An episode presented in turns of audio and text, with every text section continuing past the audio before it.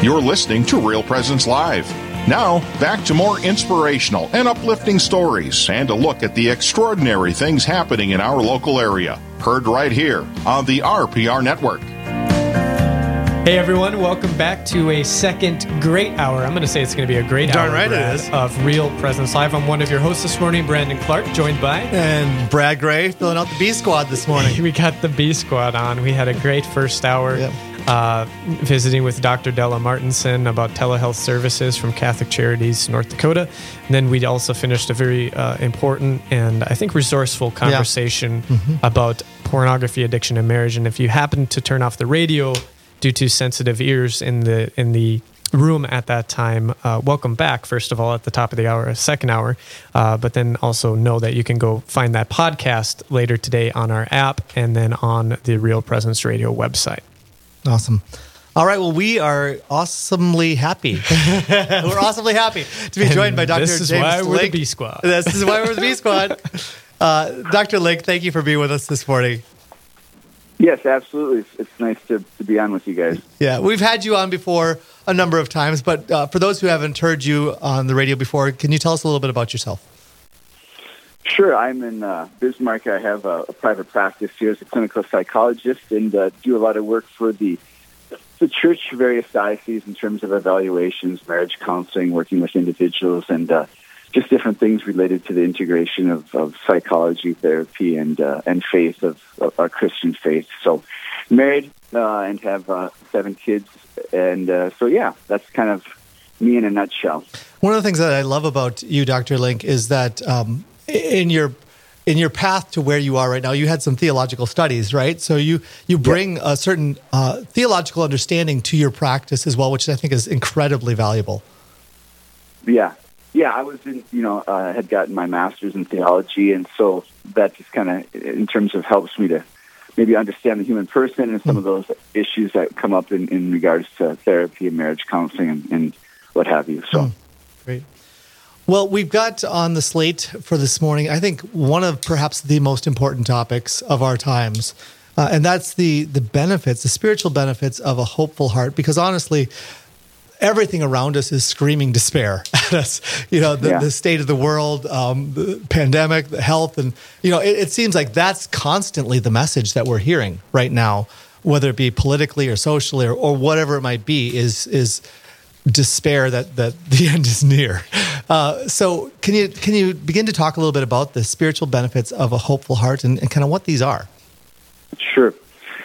Well, I think you know there's there's the spiritual aspect of hope, and there's the psychological aspect as well. But but certainly the spiritual part of it is is remembering that um, you know we're not, we're not hoping in a thing, we're not hoping in an abstract concept, but we're we're placing our hope in a person, uh, in, in in the person of Jesus Christ, and and that's that's important because we remember as you know the words of the Te Deum, the prayer and liturgy the hours that if we place our hope in the Lord, then we shall never hope in vain. And it's really important for us to remember that that we're never going to be led astray when we place our hope in Christ. And so, I think some of the big spiritual benefits from the virtue of hope is that it can lead to a, a sense of interior peace, the sense of calm in the storm, which things that are going on in our world right now can cause a lot of disturbance, right? And so having a sense of interior peace that we're being guided by a God, not an abstract God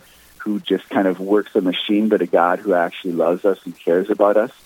And hopefully that brings up within us a sense of childlike trust, faith, a dependency that, that this loving God who cares for us will not abandon us and who will guide us and lead us through. And so, you know, I think that it has a lot to do spiritually for us in our relationship with the Lord, in intimacy and prayer, but certainly psychologically, it has a lot to, to offer us in terms of being able to relieve anxiety and to, to have some type of interior peace. Right. You know, can you speak to the other side too? Uh, because we do know we have a spiritual enemy um, and the games that he plays in trying to discourage us and, and get us into despair, moments of despair, um, and even a lifetime of despair. Uh, can you can you speak to that a little bit, Doctor Link? Sure, and you know, and that that's you know, there's kind of two two dynamics where sometimes people are going to be too too much in the fight or flight response where they're, they're trying to control things and they lack hope and they have they feel like they have to do it all on their own. And then the pendulum swings to the other side where we kind of despair and we give up. And and that's where again, like you said, that can come from psychological wounds, and it can certainly be influenced by the evil one in terms of just saying that again, life isn't worth living. That there's you can find no meaning in the midst of suffering, and that's I think that's where a lot of people feel like now become e- easily discouraged by everything. They feel like um, there's really no meaning in the midst of all this, and where's God in the in the midst of the suffering? And and there's a lot to be said ab- about that is, is finding hope in the midst of suffering because if everything was perfect and life went exactly the way we wanted, we really wouldn't have to hope for anything more. But we, we're confronted daily, living in this vale of tears, that things aren't perfect and things are difficult, and so we have to place our hope in something outside of ourselves. And I think the evil one wants us to believe that um, we have to place our hope in ourselves and in the world that we live in, and we realize that that's always going to let us down. Hmm.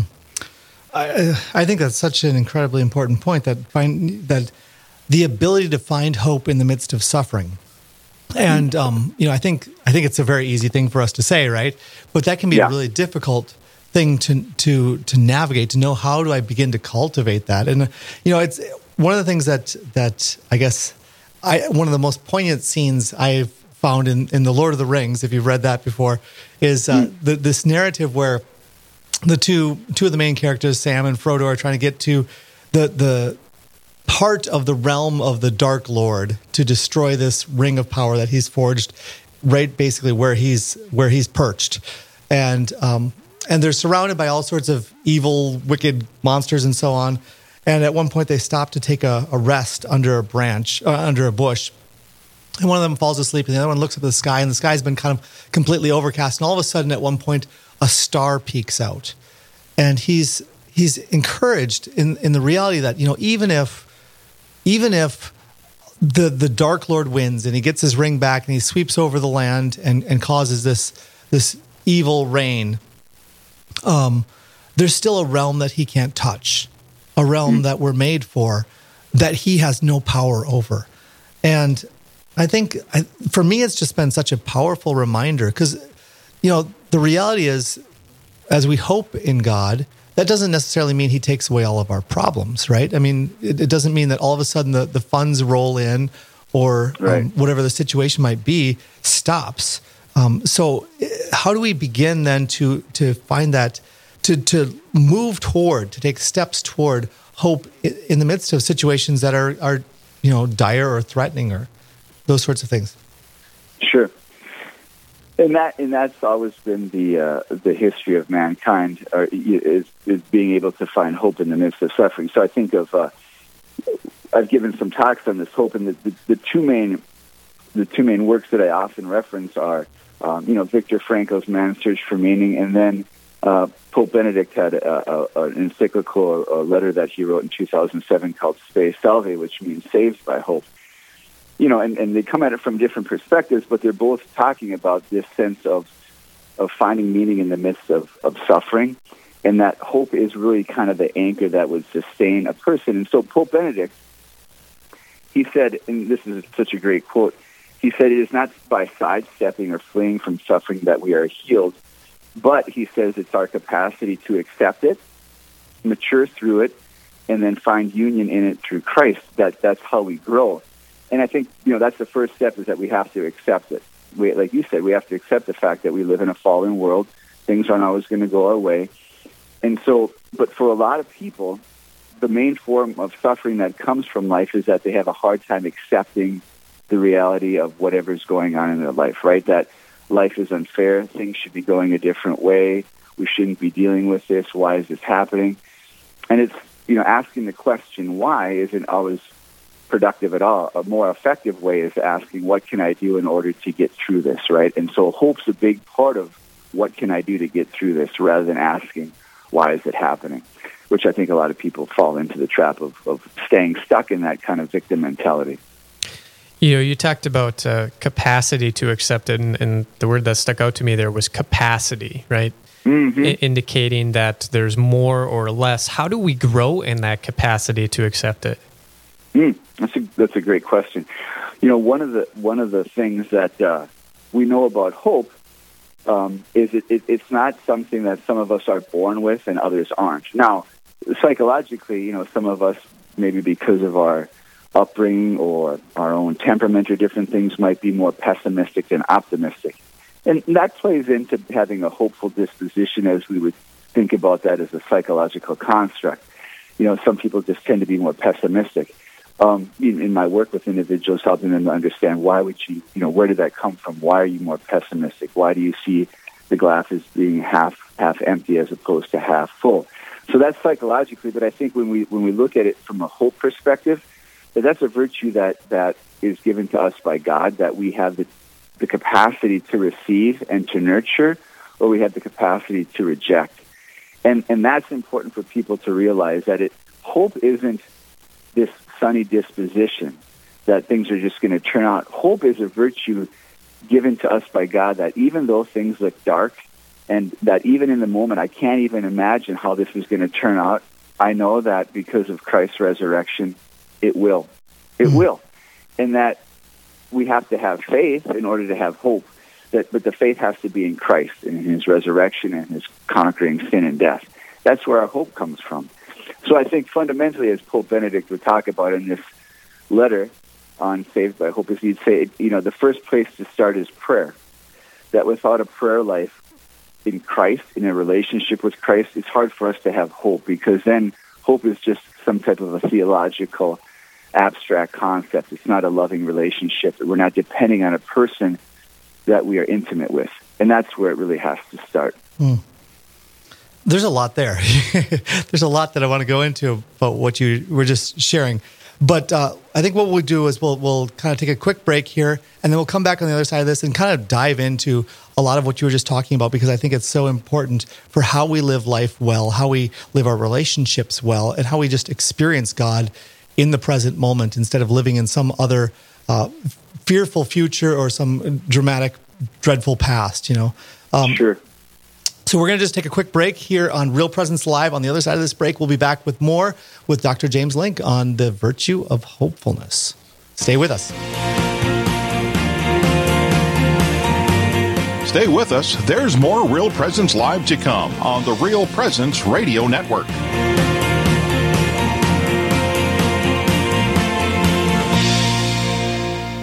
Rose Management is a family owned business that believes in good morals, doing the right thing, and treating our residents as family. Rose Management provides affordable housing to complexes throughout North Dakota and Minnesota. All Rose Management properties and our maintenance staff are in a centralized location in their cities. If you have any questions, you can call 701 237 6840 or online at rosemanagement.net. Again, that number is 701 237 6840. SJ Machine, proudly named after and dedicated to St. Joseph, provides quality machining and induction heat treating to a variety of industries. Just as St. Joseph worked diligently to meet his family's needs, SJ Machine strives to understand and meet your production needs. Prototype to production, working together toward success. SJ Machine can be reached at 701 347 0155 and are a proud supporter of the Real Presence Radio Network. It's a great time to spring into summer at Riverview Senior Living Community in Fargo. Hi, I'm Carrie Dew, Executive Director. We are currently accepting new independent and assisted living residents. Riverview provides a safe, comfortable place to live with a small town Main Street feel, with home cooked food, a la carte care services, daily activities, and Mass five days a week. You can contact Marin or Katie to find out about all that Riverview has to offer at 701 237 4700 or at homeishere.org. Hi, this is Dr. Ryan Sappo from Lumen Vision in South Fargo near Saints Anne and Joachim Church. Lumen Vision is a full service eye care facility that provides eye exams for both children and adults. We offer a variety of frames with missions you can believe in, like Eco Eyewear, an environmentally friendly frame company that plants a tree for each frame sold. For more information about our mission and scheduling your appointment online, you can go to lumen.vision. Lumen Vision is a proud sponsor of the Real Presence Radio Network. You're listening to Real Presence Live. Now, back to more inspirational and uplifting stories and a look at the extraordinary things happening in our local area. Heard right here on the RPR Network. Hey everyone, and welcome back to Real Presence Live here on the RPR Network. I'm one of your hosts this morning, Brandon Clark, joined by Brad Gray. Brad Gray, and we are visiting this morning with Dr. James Link, a psychologist from the Diocese of Bismarck, about the psychological benefits of a hopeful heart. Mm-hmm. Dr. Link, when you were speaking before the break, uh, you had made mention uh, about the a victim mentality, and it seems to me that in many ways that's something that the culture seems to continuously try to cultivate and foster in us a, a hyper attentiveness to how we're being offended you know to how this person is not responding the way that they ought to or how this thing is not working out and that my rights are being trampled on. And it, it seems like that's kind of the mind of our of our culture right now is to where am i being offended? Where am i being hurt? And and honestly, I, I think that that can only cultivate, that can only come uh, bring about um, a life that's constantly frustrated and angry and distressed and despairing. So, can you talk a little bit about that victim mentality and how uh, how harmful that is to actually just living life well?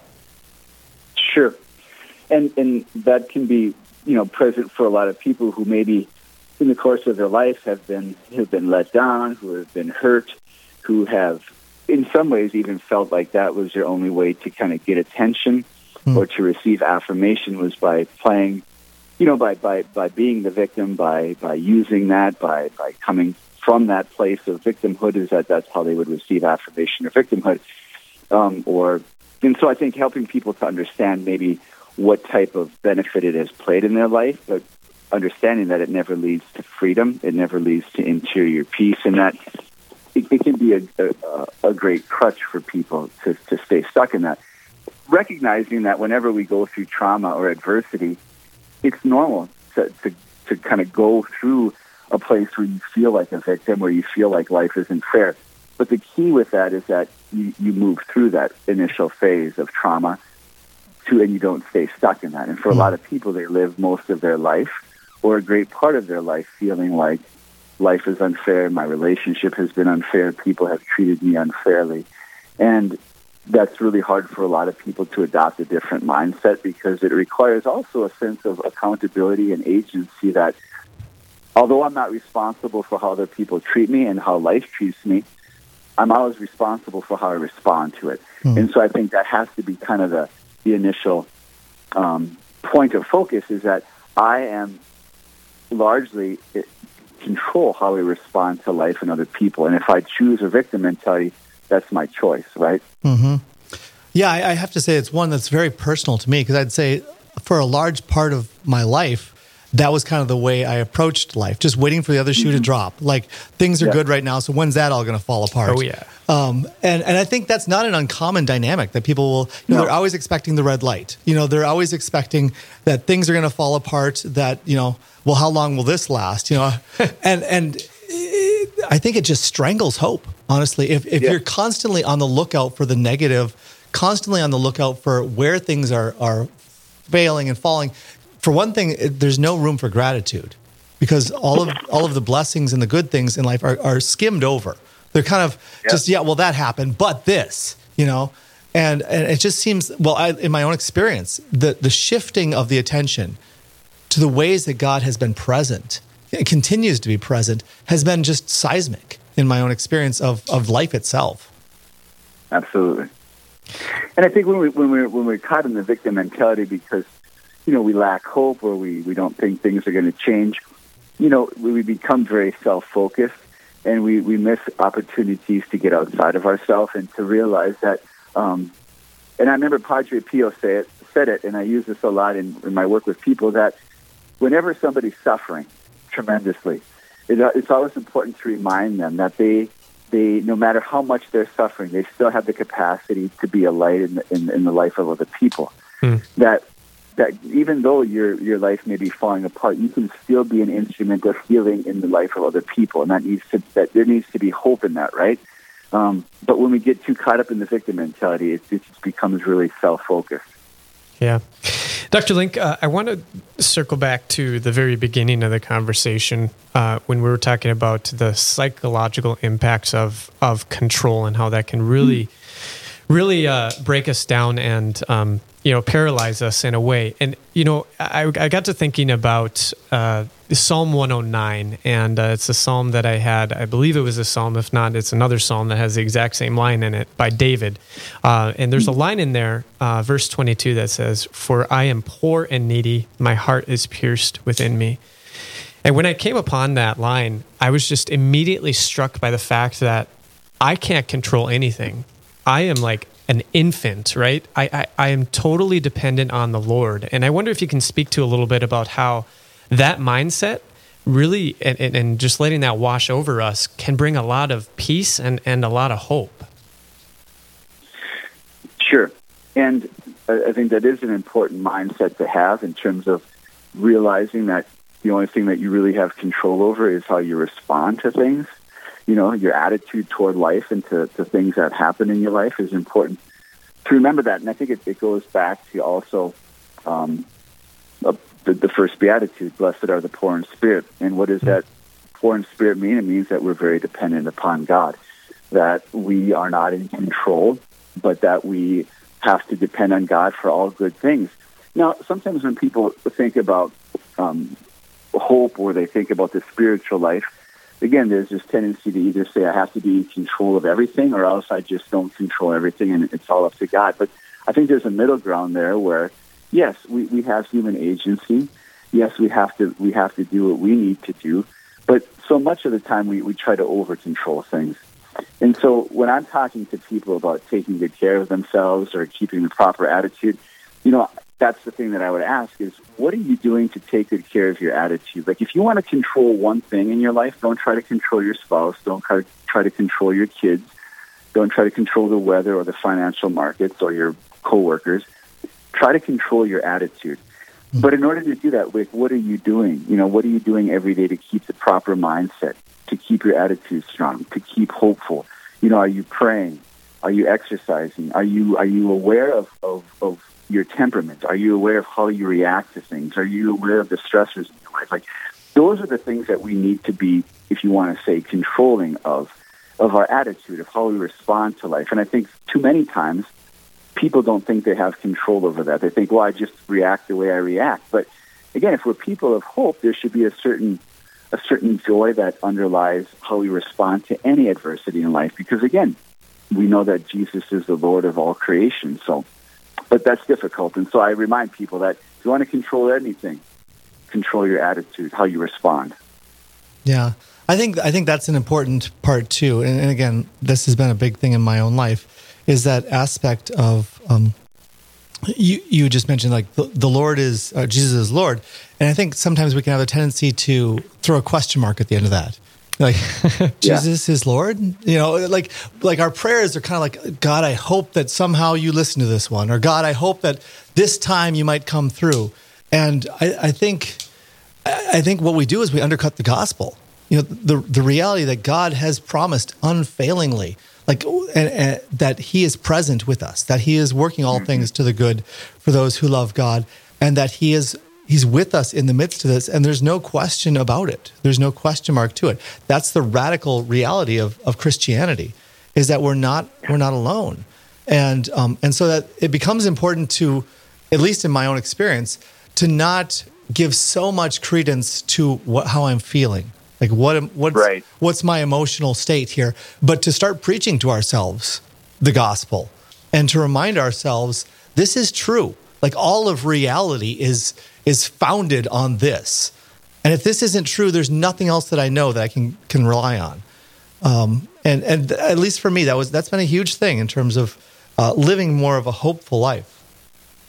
Right, and, and exactly like hope in, in the terms of even if even if this and I remember Pope Francis had commented on this recently where he said even even if we can look at a person's life and we could say from all external standards it's been an utter disaster mm-hmm. whether it's marked by addiction and poverty and whatever. We know that there's always hope because the Lord of the resurrection is is inherent in that person's life. And so even if it's in the in the in the next life eternity we always have the sense of hope. But even for a person who isn't a faith, who would say, "Well, I don't believe in eternity. I don't believe in any of that," people who live with with that hopeful attitude, by all psychological markers and by research, would say that those people tend to have a better life because they have lower lower uh, risks of, of heart attacks, of stress. They tend to be more resilient. They tend to have better relationships. They tend to be more successful. So even if there wasn't eternity and even if there wasn't Jesus, living that way and believing that is going to help you to live a better life here on earth, even psychologically. And, and research would certainly back that up. Dr. Link, we just have a couple minutes left here this morning. Uh, any other final thoughts or reflections on this topic for those listening? Um, I guess I would just again encourage people to to put put time and put effort into the things that are really important, right? So rather than putting your time and effort into trying to control things, trying to watch more news about what's going on with the coronavirus and who's to blame and all these different things, put more of your time and your energy and your effort into cultivating hope, cultivating interior peace, maybe working on your relationship with the Lord, surrounding yourself with people who are hopeful, who are positive, and maybe eliminating things from your life, social media, certain relationships, certain things that you watch or read that are negative, that are discouraging, and that tend to be divisive. Like all that stuff is kind of external clutter that isn't going to help you in the long run. So, so pay attention to that, and I think have a good diet of hopefulness in your life in terms of the people, the things you watch, and the things that you do with your time. Excellent. Thanks again, Dr. Link, for being on with us this morning. We really appreciate it. Absolutely. My pleasure. Yeah. All right, we are going to head to a break here. Uh, up next, we have uh, a really great discussion, another tough topic uh, in that of infertility. We'll visit with Mark Sherman, founder and CEO of Organic Conceptions, about how he is helping couples struggling with infertility. All that and much more coming up as Real Presence Live continues.